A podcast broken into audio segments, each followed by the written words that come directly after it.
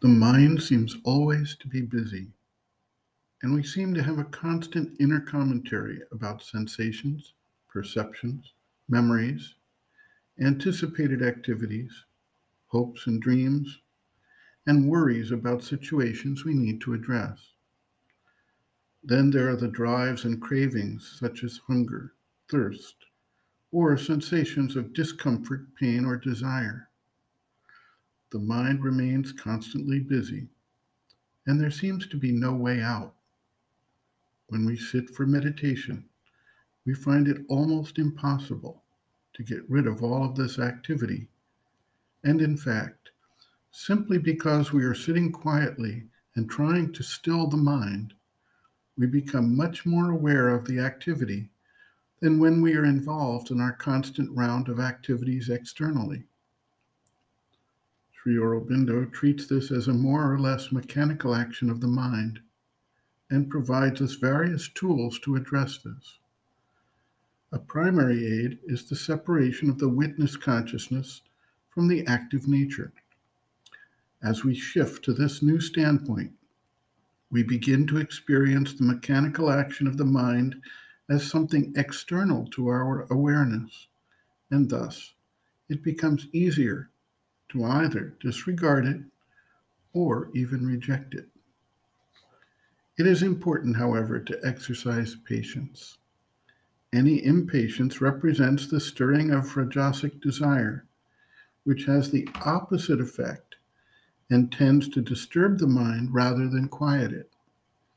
The long habit of the mechanical mind is not something that is resolved in a day.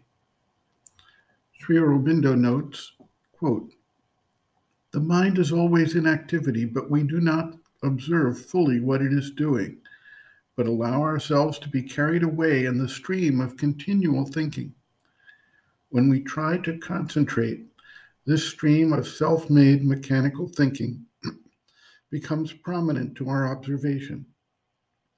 It is the first normal obstacle. The other is sleep during meditation, to the effort for yoga. the best thing to do is to realize that the thought flow is not yourself. It is not you who are thinking, but thought that is going on in the mind.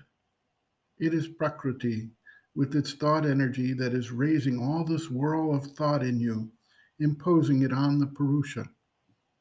You, as the Purusha, must stand back as the witness observing the action, but refusing to identify yourself with it.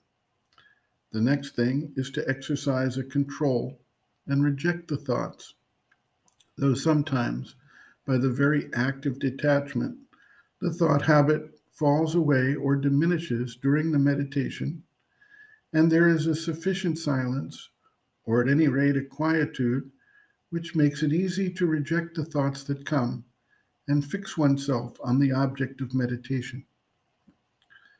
If one becomes aware of the thoughts as coming from outside, from the universal nature, then one can throw them out before they reach the mind.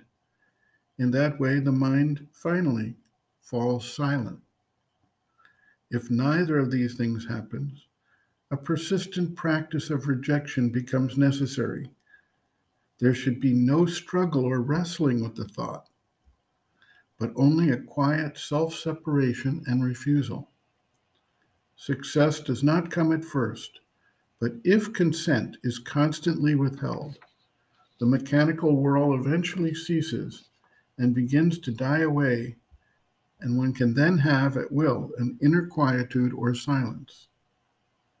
It should be noted that the result of the yogic processes is not, except in rare cases, immediate, and one must apply the will patience till they give a result which is sometimes long in coming if there is much resistance in the outer nature. End quote. Reference Sri Aurobindo and the Mother, Growing Within the Psychology of Inner Development, Chapter 5, Growth of Consciousness, Means and Methods, pages 92 to 93.